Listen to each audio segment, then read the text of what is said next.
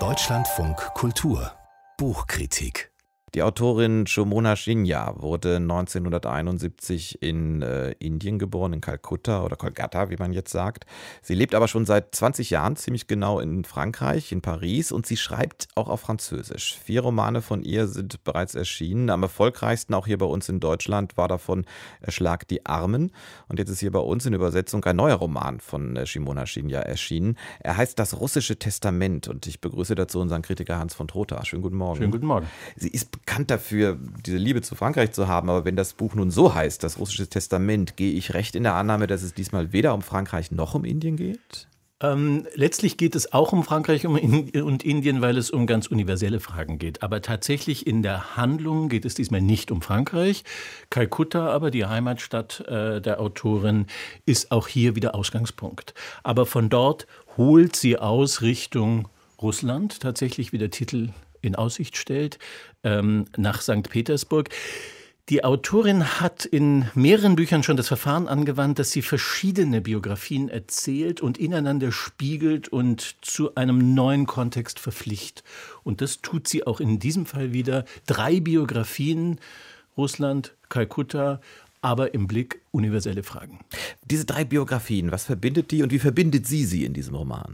Das ist kunstvoll gemacht. Also sind ähm, zunächst äh, wird erzählt von einer jungen bengalischen Aktivistin in Kalkutta. Das ist ziemlich die Lebensspanne von ihr selbst, ähm, die eine sehr unglückliche, unbehauste Kindheit in Kalkutta erlebt. Die Mutter ist gewalttätig gegen sie, der Vater schützt sie auch nicht. Und sie hat als junge Frau auch keinen rechten Ort in dieser Gesellschaft. Das Einzige, was sie rettet, sind Bücher.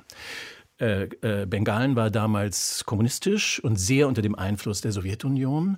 Und der Vater der, von Tanja, so heißt die Frau, über die da erzählt wird, hat eine russische Buchhandlung. Und da entwendet sie Bücher und das ist ihre Welt. Das heißt mal von ihr, sie, diese Bücher sind realer für sie als die wirkliche Welt. Und je größer sie wird, desto höher die Regale, an die sie drankommt. Und so erschließt sich ihr eine Welt. Das ist die eine Biografie. Die zweite Biografie, in der ersten Person erzählt, ist eine alte Dame in einem Seniorenheim in St. Petersburg. Ähm, die wiederum erzählt ihr, oder rekapituliert ihr Leben, dass das wahre Leben in dieser Sowjetunion war, einschließlich der Belagerung von äh, Leningrad.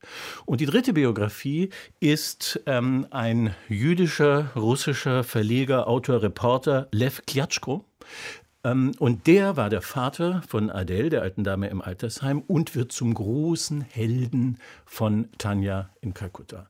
Und im Grunde genommen ist der ganze Kalkutta-Teil die Vorgeschichte eines Briefs, den Tanja an Adele nach St. Petersburg schreibt.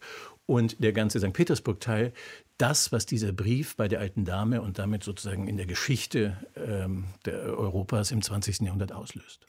Ich musste mich jetzt gerade arg konzentrieren. Also und wenn ich jetzt über, das ist ja nichts Schlimmes, wenn man dabei herausgefordert wird, aber diese Verknüpfung von ja nicht nur drei verschiedenen Biografien und dann noch den Menschen, die drumherum eine Rolle ja. gespielt haben, um diese drei Menschen, sondern noch die Verknüpfung verschiedener Zeiten, geografischer Orte und nicht zuletzt Kulturen.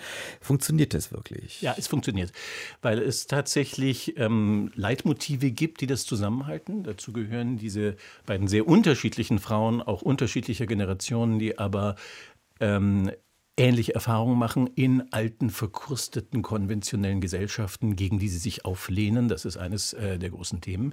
Aber es funktioniert auch deshalb, weil das Epizentrum, über das gesprochen wird, nämlich der Vater bzw. Held, also äh, Lev Klatschko, ähm, eine schillernde, spannende, großartige Figur ist, um die eigentlich die ganze Erzählung auch kreist. Und das äh, Entstehen dieses Briefs, ja auch ein Stück Literatur, in dem viel von Literatur ist und immer wieder von der Kraft der Literatur, das fügt sich sehr gut ineinander, wenn man es dann mal verstanden, also wenn man drin ist. Am Anfang muss man sich schon ein bisschen zurecht, ähm, äh, zurechtdruckeln, konzentrieren auch beim Lesen, aber dann äh, fügt sich das schon zu einem, letztlich, wenn man sich sortiert hat, einem ganzen Strang des 20. Jahrhunderts, drei Generationen. Das ist okay. Konzentrieren beim Lesen, dagegen habe ich schon in der Schule nichts gehabt. Wurde auch immer wieder verlangt. Aber so wie ich mich jetzt gerade auf die letzten Sätze von Trotha von Ihnen konzentriert habe, ist mein Gefühl, ist das auch so eine Art Liebeserklärung an die russische oder überhaupt an die Literatur? Ja, es ist eine Liebeserklärung an die Literatur sogar mehr. Es ist eine,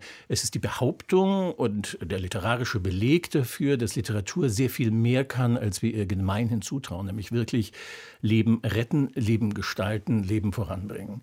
Also es ist eine Liebeserklärung an die Literatur im Allgemeinen, an die russische im Besonderen und an die frühe Sowjetliteratur im Speziellen. Also da, ähm, ähm, denn dieser Verleger hat ganz besondere Bücher gemacht, sowohl inhaltlich unkonventionelle, er musste auch Maxim Gorki musste ihn vor der Exekution retten, ähm, aber auch gestalterisch besondere Bücher. Und so fallen sie Tanja in Kalkutta auf und erschließen ihr eine Welt, die es ihr ermöglicht, sich zurechtzufinden in ihrer wirklichen Welt. Also eine Liebeserklärung an die Literatur auf jeden Fall. Und ist diese Liebeserklärung selbst denn auch Literatur? Wie schreibt sie?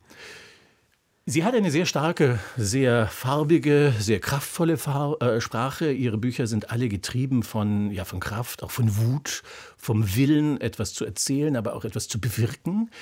Ähm, da scheut sie auch äh, ein gewisses Pathos nicht, starke, äh, starke Aussuchen. Es ist ein kraftvolles, es ist ein farbiges äh, ähm, Buch und auf jeden Fall Literatur, klar. Dankeschön. Hans von Trotha war das über das russische Testament. Der neue Roman von Shomona Shinya ist in der Übersetzung von Lena Müller in der Edition Nautilus erschienen. Das Buch hat einen Umfang von 184 Seiten, kostet 20 Euro und wie immer Informationen dazu auch unter deutschlandfunkkultur.de.